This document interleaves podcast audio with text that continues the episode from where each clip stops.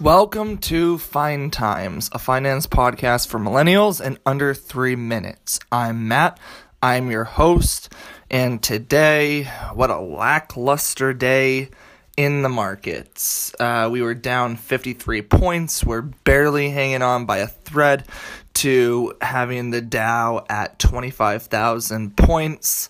Um, it's just like today, out of the gate, we were up about 100 points because we thought that things were getting better.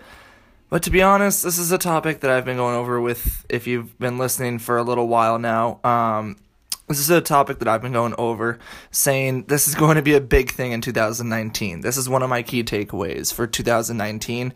We're already a month and a half into 2019, and this is still lingering, still a big problem. Uh, still has to do with like that, uh, you know, December, late December, mid to late December uh, kind of crash we had, little correction in the market uh, with China. China, it's just not seen as being getting any better, and this doesn't look like there's a resolution in sight. So, you know, we're right now, we're just kind of treading water.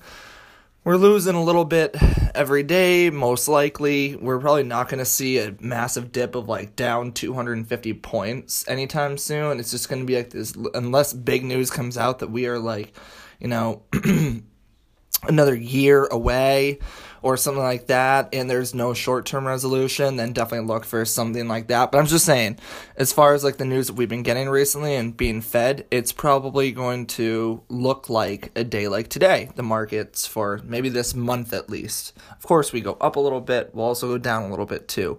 There's really going to be nothing to gain.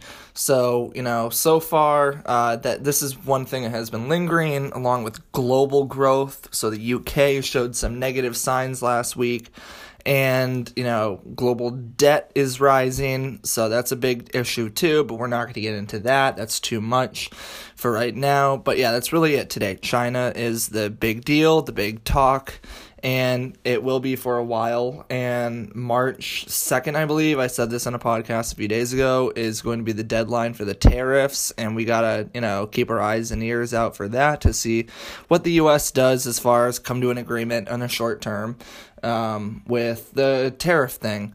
Um, so that was really what I wanted to go over today, and, and I will see you guys tomorrow.